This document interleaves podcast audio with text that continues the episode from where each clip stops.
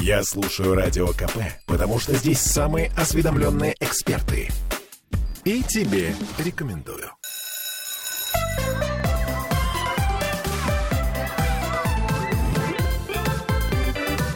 Родительский вопрос. 11.03 в Петербурге. Мы вновь продолжаем э, разговаривать с вами. Ну, сейчас, например, о наших детях. Ольга Маркина и Владимир Зиганшин, наш психолог. Владимир, доброе утро. Доброе утро. Мы в прямом эфире, и нас можно увидеть в трансляции ВКонтакте, писать там вопросы, а также э, писать вопросы в WhatsApp плюс 7 931 398 92 92. Также можно звонить э, по телефону прямого эфира 655 5005. Ну вот смотрите, э, вроде бы казалось, сейчас э, есть э, куча книг по психологии, мы много чего читаем, мы много, казалось бы, что знаем. У нас уже отрощены э, скиллы и приобретены навыки во всем. Но вот неожиданно ребенок задает какой-нибудь вопрос, который ставит нас в тупик и заставляет краснеть. И тут мы теряемся. Ну а спрятаться от таких вопросов не получается, потому что чем э, больше наш ребенок взрослеет, тем больше у него таких вопросов возникает. И лучше, может быть, какие-то вещи он узнает от нас, чем узнает их во дворе. А, предполагаю я. Ну, как думаете вы на самом деле? То есть вот мы, взрослые, все-таки привыкли к тому, что э, есть какие-то вопросы, которые, ну, вроде как не принято задавать, да? Ну, насчет того, что чем старше ребенок взрослеет, тем больше вопросов, это не всегда так, потому что э, пока ребенок сохраняет с нами контакт, пока он нам может доверять, он, у него остаются эти вопросы. И часто бывает, что чем старше ребенок, тем у него меньше вопросов, а тем больше желания нам никогда не задавать, например, вопросы. Но Поэтому... чем меньше мы отвечаем на вопросы, тем меньше он их задает. Тем Это меньше логично. он их задает, да. И э, ну, генеральная э, линия понимания того, э, как и что отвечать на так называемые неудобные вопросы, она может заключаться в том, что объективно не бывает неудобных вопросов. А, объективно не существует подвешенных в вакууме каких-то вопросов, которые можно назвать неудобными. Есть наши чувства, наши реакции эмоциональные, стыд, чувство вины, страх наш, в который ребенок может попадать, задавая тот или иной вопрос. Обычно это касается очень действительно э, в целом чувствительных тем. Например, если родители, если у родителей что-то с отношениями, то может касаться отношениями. Чувствительный вопрос? Да, чувствительный. Ну, то есть, грубо говоря, если родители не живут, ну, например, например вместе, да. да, а почему папа да. с нами не живет? Да. И если, например, про папу речь, то и если мама не знает сама для себя ответ на этот вопрос, что же так случилось вдруг, что а, мы не живем с папой, или с этим связаны какие-то ее сильные переживания, то тогда какое-то чувство стыда, чувство вины, чувство страха за тем, что э, там, семья разрушена или вы, был выбран не тот папа в дети своему ребенку, то тогда мама, конечно же, теряется, и может потеряться, и э, этот вопрос для нее будет трудным. Или вопрос, который касается денег. А, тоже семейное финансовое положение родителя ими не всегда принимается – и понимается причины того или иного финансового положения, или совсем какие-то особенные отношения с деньгами, тогда вопрос про деньги может быть э, назван трудным для родителя. Или вопросы, касающиеся секса, в котором сколько книжек не читай, как правило, но пока личное что-то не пережито, то отвечать на такие вопросы может тоже сложно. Поэтому вокруг э, вот то, что можно назвать трудными вопросами, крутится обычно вокруг не, как это психологи говорят, не проработанных тем, не проработанных, не прожитых, не принятых тем самого родителя. И поэтому ребенок нам, как э, чистая и э, э, незамутненная сознание просто тычет пальцами в, в больные места. В, в те места, которые могут быть болезненными. На, наивно нас подталкивая прочитать очередную книжку, э, да, шучу я. И, эм, или задуматься, да, о, хороший вопрос, а мне вдруг стало неловко, а мне вдруг стало неприятно. То есть получается, я что... живу, игнорируя какие-то аспекты реальности, притворяюсь, что все хорошо. Как да. ни странно, является некой лакмусовой бумажкой, которая позволяет нам так сказать, оценить собственное неспокойствие. Ну, да? конечно, Это конечно, интересная да. мысль. Я просто помню, как, э, э, когда мы учили английский язык, только начали его учить, это был четвертый класс, и у нас была прекрасная совершенно преподавательница, и один из мальчиков оговорился, то есть он счет английский, и вот он говорил, там, one, two, three, four, five, six, seven. Он говорит, не секс, а six. А он говорит, «А почему? Она говорит, ну, секс это другое.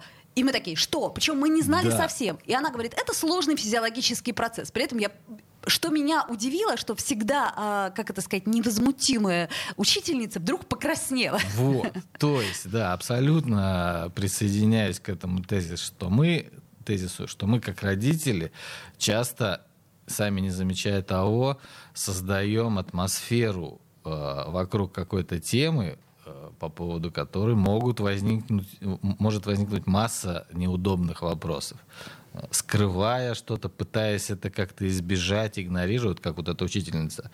Да, жила-жила с этой темой, тщательно ее скрывала, но вдруг какой-то момент по э, завещанию Фрейда у нее произ- произошел прорыв Да. э, ее эмоционального отношения. И тут дети сразу пришли и начали задавать неудобные вопросы. Но мы все это заметили, потому Ну, что конечно. реально она всегда Ну, была конечно. очень невозмутимой. Давайте мы попробуем все-таки, во-первых, мы не сможем подготовиться, да, но ответы на все вопросы, и мы же не можем знать э, все категории, которые э, э, заинтересуют нашего ребенка, и опять-таки все свои собственные больные Ну, это категории. подготовка длиной в жизнь, и в целом она касается, опять же, такой избитой темы, как осознанность. И осознанность в том, что происходит в жизни родителя в целом э, по тем э, направлениям, по тем темам, которые могут э, и, ну, как правило, интересуют ребенка.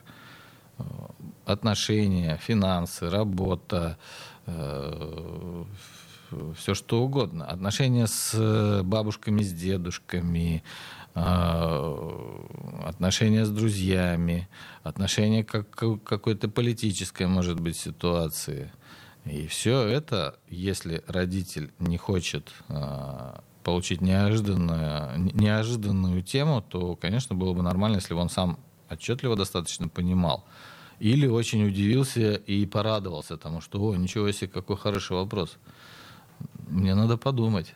Ну, знаете, это, это к вопросу о том, например, сколько весит облако или а, почему небо голубое. Вот тут это интересный вопрос, тут стоит об этом подумать, может быть, стоит залезть там в Google, в Яндекс и... а, Если, и если этот вопрос связан с фактологией, а не Вот. с тем, чтобы привлечь внимание, например, или вообще хоть как-то заинтересовать родителя, э, чтобы он поговорил с ребенком. Да. Или иногда так бывает, что э, сколько весит облако, папа или мама пошли в Google э, вешать, а ребенок ему вообще не, он не про облако пытался Он спросить, он сказал, пытался, «Мам, мам, мам». да, да, я здесь. Мам, Давай я пога- здесь. Давай поговорим, да. Вот э, одна э, моя знакомая, можно даже сказать, родственница, она э, родила ребенка, и тут же они развелись, ну, вот, с мужем. И, насколько я знаю, она своему сыну так и не сказала, кто и что. То есть всегда уходила от ответа на вопрос, кто его отец и почему они разошлись. И э, я понимаю, что это очень сильно повлияло, например, на дальнейшую жизнь этого молодого человека. Мгм. То есть э, вот в ситуации, предположим, расставания и расставания, э, ну как это сказать, вне сознательного возраста ребенка, э, каким образом лучше подавать эту информацию, к примеру? Лучше, если ребенок Ребенок же И все равно спросит, потому лучше, что как только он если идет в ребенок- садик или в школу, там есть такое понятие, как папа, и, естественно, об этом спрашивают. Ну, а, а твой папа что? Лучше, если ребенок изначально так или иначе в курсе, настолько, насколько его интеллект и э, способность вынести эту ответственность э, позволяют. То есть вы хотите сказать, что лучше предварять ребенок вопросы? В курсе. Ну, конечно. Если ребенок пришел в приемную семью, конечно же, ему важно знать, э, важно, чтобы он знал изначально, что вот, да, ты родился в другой семье, даже если ребенку два года. А это правда? То есть лучше говорить об этом? Конечно. Ну, я знаю, что многие- Если мы опираемся на те ценности, которых э, придерживаются некоторые психологи, которых я, э, к которым я себя отношу, то да, конечно, важно, чтобы ребенок был в курсе. Это реальность. Вот это реальность, это его опора. Это то, откуда он пришел. Вот ты, да, ты приемный, ты родился в другой семье, мы тебя взяли, ты оказался вот где-то там в специальном учреждении. Все, да, все, все как есть, и тогда ребен, у ребенка не возникает. Он же реагирует не на фактологию, по факту ребенку все равно. Он реагирует на то отношение, которое есть у родителя к той или иной теме. Прячет ли он свою финансовую несостоятельность? Прячет ли он свою сексуальность? Прячет ли он эту информацию о том, что он э, не получилось родить своих детей, почему-то было принято решение взять? Ребенок реагирует на чувства, которые связаны с той или иной темой. Поэтому, конечно, если родитель понимает, и родитель прошел, например, школу, что очень важно, школа, родитель, э, школа приемных родителей, в которой всем этим вещам учат, и в котором, после которой нормально обучившийся родитель э, с удовольствием и ясно, и четко отвечает, и вводит ребенка в курс дела. Потому что в этой школе все эти темы, они прорабатываются, проговариваются и дается понимание, почему это важно, ну и так далее. То есть, конечно, да, ребенку важно знать, если нарушились отношения, если родителям пришлось разъехаться, это нормально, если ребенок изначально в курсе, а не так, что прошло полгода, и мы ходим кругами и ждем, когда же можно сказать, когда же можно Папа уехал сказать, в командировку, Папа уехал в но командировку, надо потом в какой-то да, момент сказать. Да, поэтому чем меньше стыда, чем меньше так называемых пробелов, темных пятен или там белых пятен, неважно, какой-то э, замолченной информации, какой-то стыдливо избегаемой информации, тем выше устойчивость ребенка. Давайте сделаем на этом месте паузу, и после этого вернемся в эфир буквально через две минуты. Владимир Зиганшин, наш психолог. Не переключайтесь. Родительский вопрос. Попов изобрел радио, чтобы люди слушали комсомольскую правду. Я слушаю радио КП и тебе рекомендую.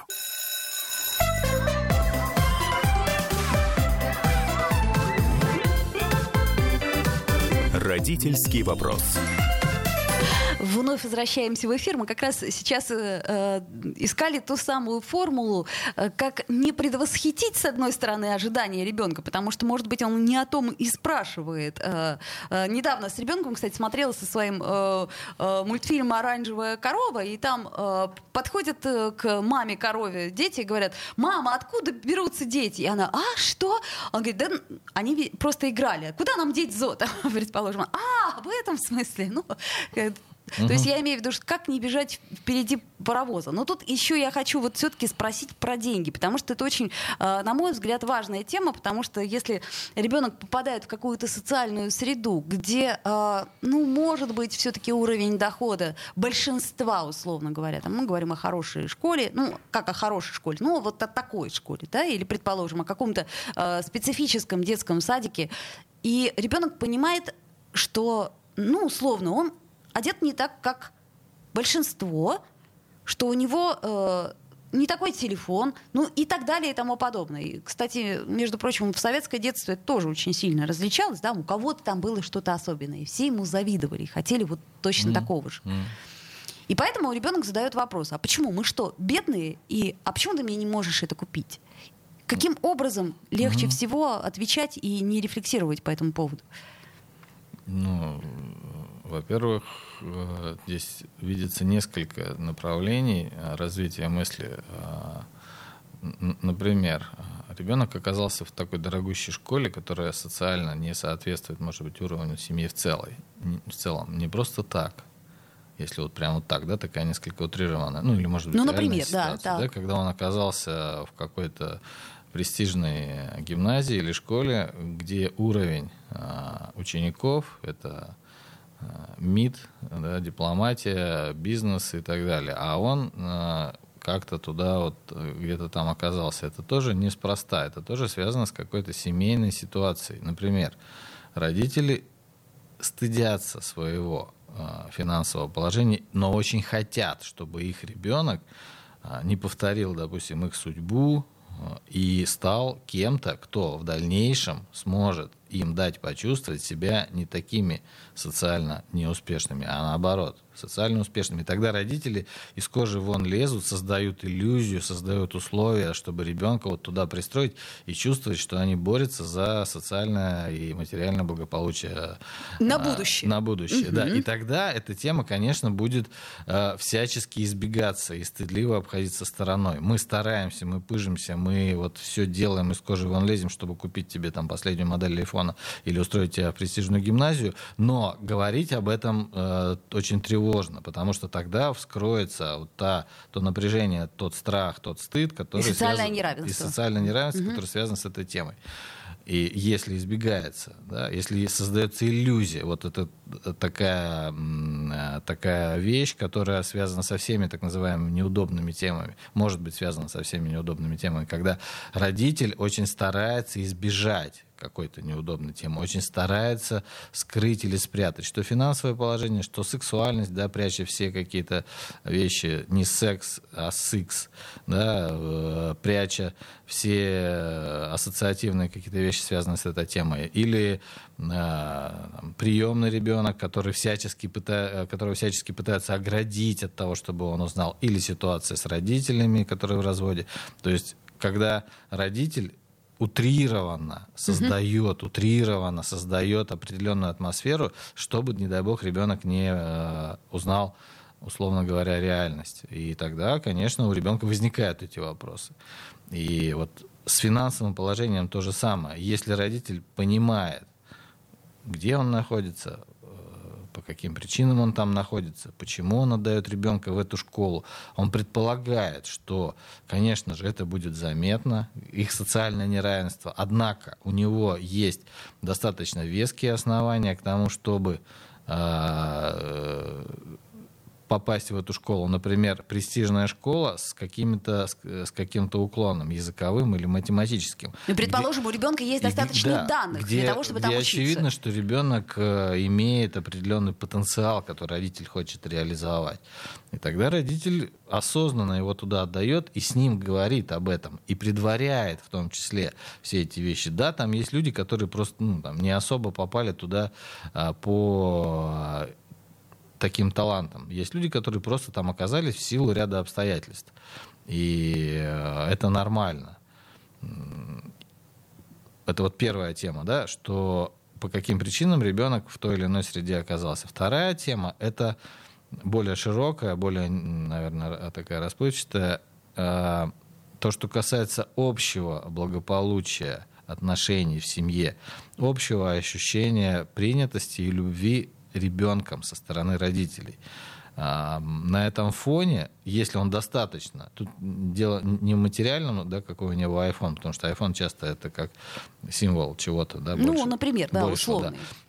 Поэтому если ребенок себя в целом благополучно чувствует и любимым, и принятым, и в семье ему хорошо, то он просто будет фиксировать эту разницу. То есть ему не будет больно, ему не будет стыдно, ему он не, он не будет плакать по ночам в подушку. То, то есть некий него... иммунитет защищенности да, родительской у него да. будет. И да. он сможет говорить об этом и с родителями, он может это понимать, он не будет сам стыдиться, то, что у него не последняя модель iPhone. Он будет, и как раз это может быть своего рода э, тренингом личностного роста, если так э, условно говорить, для ребенка находи, э, находиться в такой среде, где он может отдавать приоритет отношениям, а не э, тем, кто, а, а не каким-то материальным ценностям, которых можно да, в глаза показывать, чтобы приобрести определенный авторитет. Как раз ситуация часто противоположная, когда ребенок манипулирует, когда ребенок демонстрирует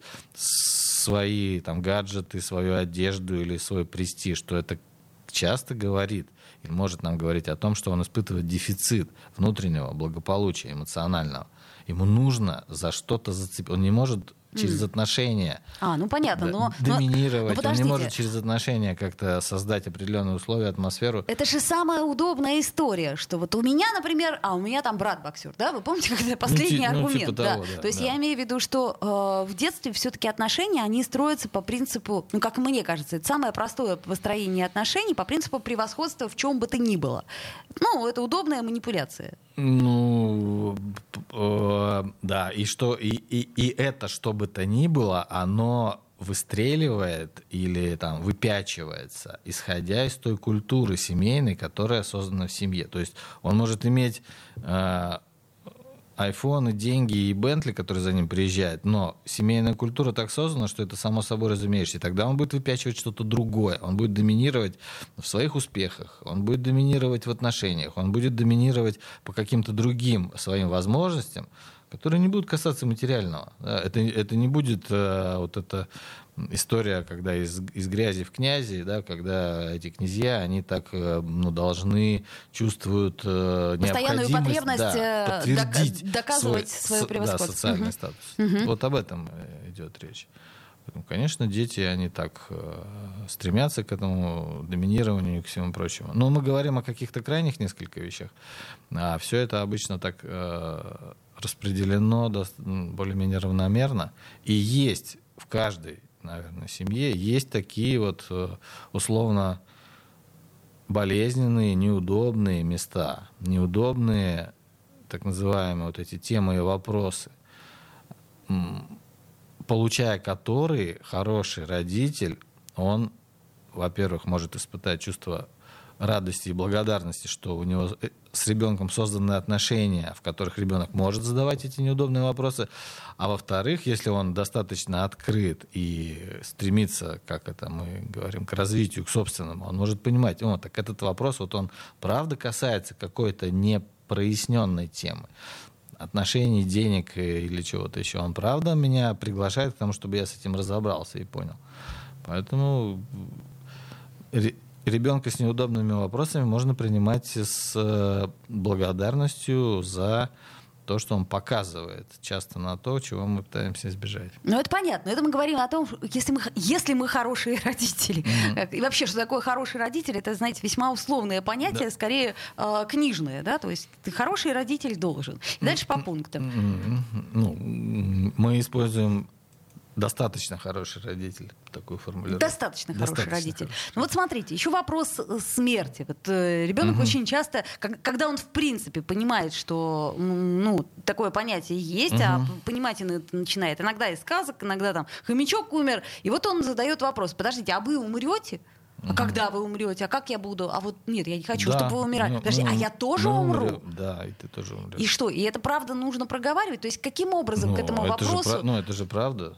Ну, правда. Но вот смотрите, до определенного момента мы все равно все живем, и у нас ощущение есть некой бессмертности. То есть мы не японцы, мы не думаем ну, от рождения о том, что мы смертны, и что, в общем-то, нам неплохо было бы помнить о том, что... Как обычно, в этих темах есть две грани. Точнее, три, три э, варианта и две крайности. Либо полностью замалчивать эту тему. Ну, все, нет, ты, так, подожди, ты уроки сделал? А, да, да, да, или да. что-нибудь в этом духе. То есть пытаться избежать этой темы, это крайность. Вторая крайность заключается в том, чтобы чрезмерно ребенку, да, ты умрешь, тебя закопают в землю или сожгут в крематории, твой пепел будет помещен в урну, или червячки искушают твое тело. Ну, это как-то, а это как-то, да, Все люди умирают, посмотри, вот страшилка, да. смерть, а потом, есть болезнь. А потом есть... будем удивляться, почему ребенок плохо спит по ночам ну, да. и просыпается есть болезнь, с криком. А давайте есть, мы на этом моменте сделаем паузу.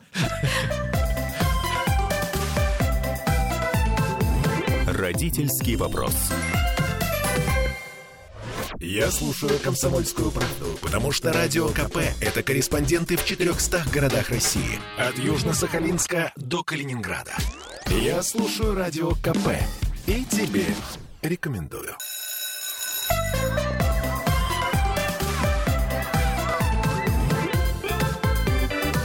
Родительский вопрос. 11.33 мы вновь возвращаемся в петербургскую студию радио «Комсомольская правда». Владимир Зиганшин с нами сегодня психолог, и мы говорим о неудобных вопросах.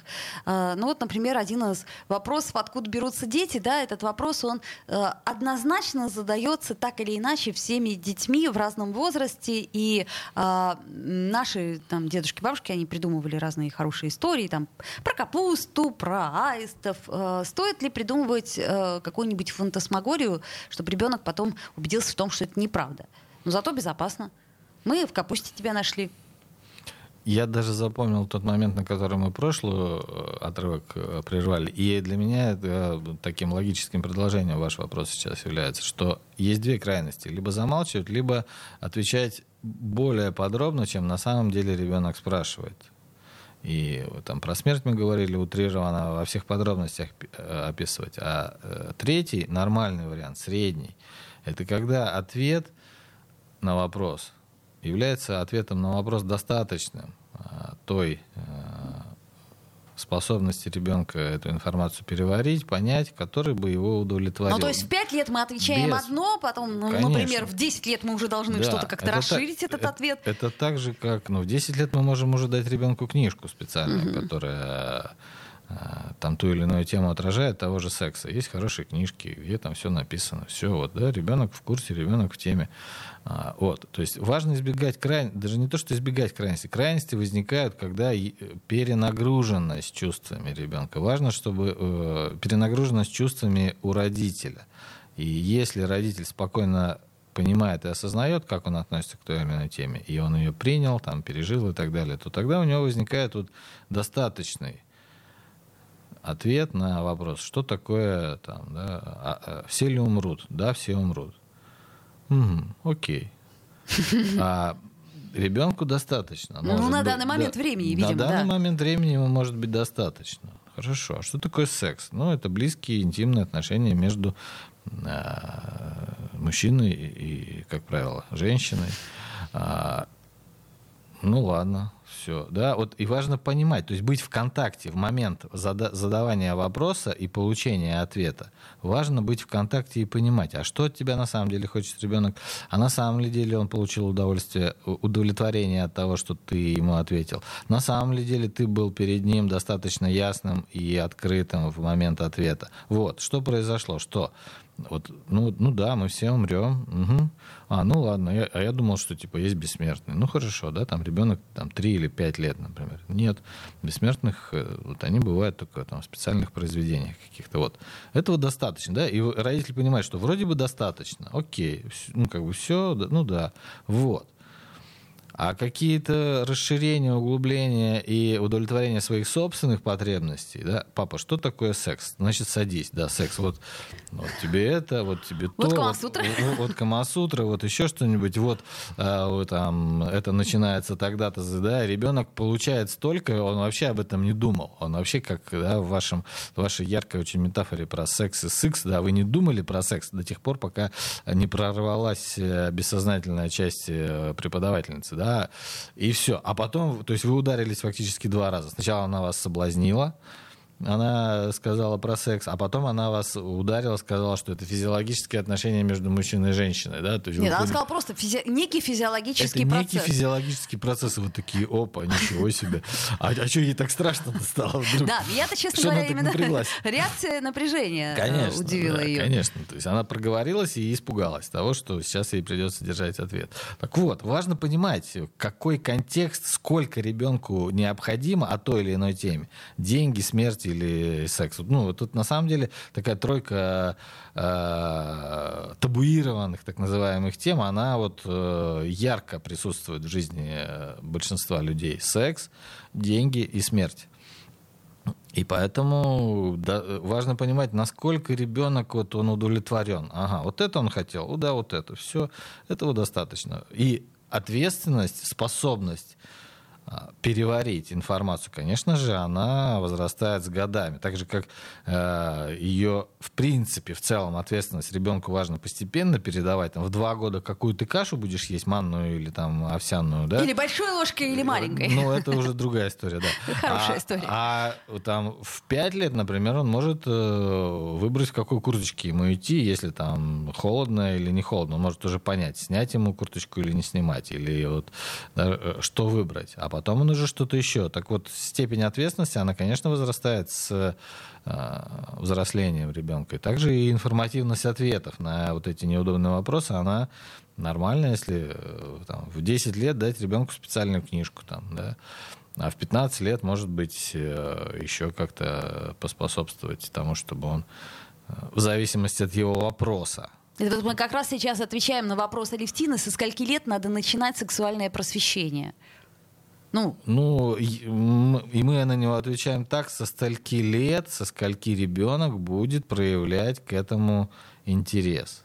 Вот когда он начал сам, мы идем за ребенком.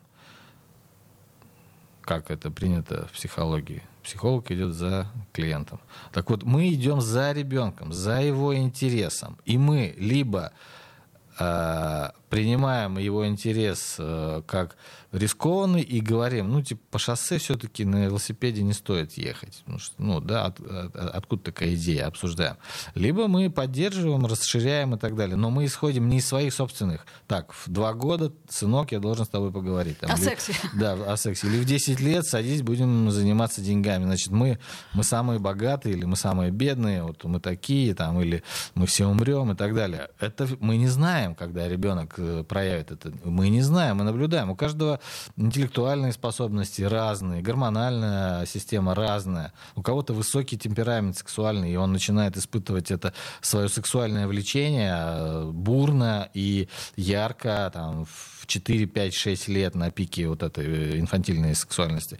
А у кого-то слабый, э, слабая сексуальная конституция. Он может быть вообще там до э, подросткового возраста, и то, когда уже все этим начинают что-то там шебуршиться, он может спросить. Мы не знаем, мы его не приглашаем раньше, чем он сам попросился нам зачем, да, и это неестественно, и стимулировать то, что э, не дало о себе знать, это ну, не, не, не про историю взаимоотношений детей и родителей все-таки. Ну, соответственно, как вам кажется, не должно быть вот этого вот общего на уровне там государства, да, то есть обязательного условного Это сексуального может быть, это, просвещения. это может быть, но опять же здесь очень важно, как это делается. Как это делается? Это может быть на уровне... э, Это, это сложный вопрос. Я, я не знаю на него ответ э, правильный.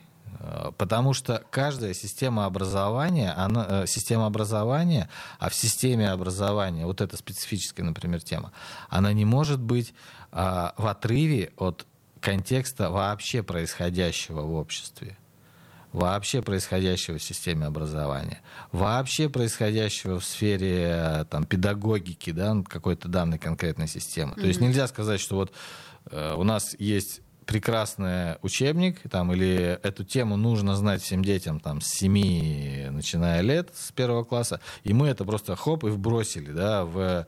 э, Ну вот я об этом, собственно, и говорю. Но тут важно понимать, куда мы это вбросили. Если мы это вбросили в племена э, Африки, то они просто этот учебник сожгут, например, да, потому что ну, топить нужно печку. Если мы это бросили э, в религиозную какую-то организацию, да, общество, то мы получим просто протест, гнев и что-нибудь еще.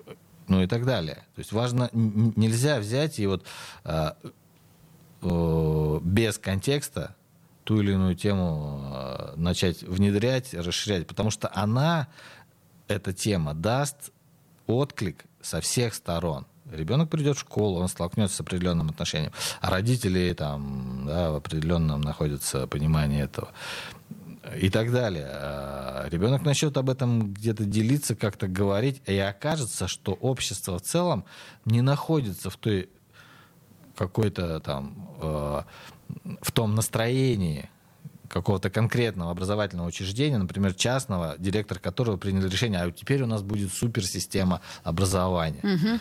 И окажется, что э, и тут уже ответственность на- наступит у этого директора, эмоциональная в том числе. Ну, по Это сути, Ему да. придется вывозить это как-то, да, А что, разбираться. что потом, и, И- может быть, с какой-то да. травмой придется И- работать дополнительно ну, психологом. э, Травмы, не травмы, э, а вот э, объяснять, сталкиваться и как-то вот углубляться в эту тему, ему, конечно же, придется. Поэтому тут я, я не думаю, что есть универсальный ответ на этот вопрос, что надо или не надо. Так же, как с ребенком конкретно. Мы смотрим в контексте. Мы смотрим, что в целом происходит э, в семье, например. Понятно. Ну вот еще один вопрос, у нас буквально минута остается. Это, знаете, такой, скорее, волшебный вопрос. Ну, о недоказуемых субстанциях и вещах. Ну вот, например, Дед Мороз, да. Скажи, папа, существует ли Дед Мороз? А, ну, в общем-то, большинство взрослых на этот вопрос знают уже ответ.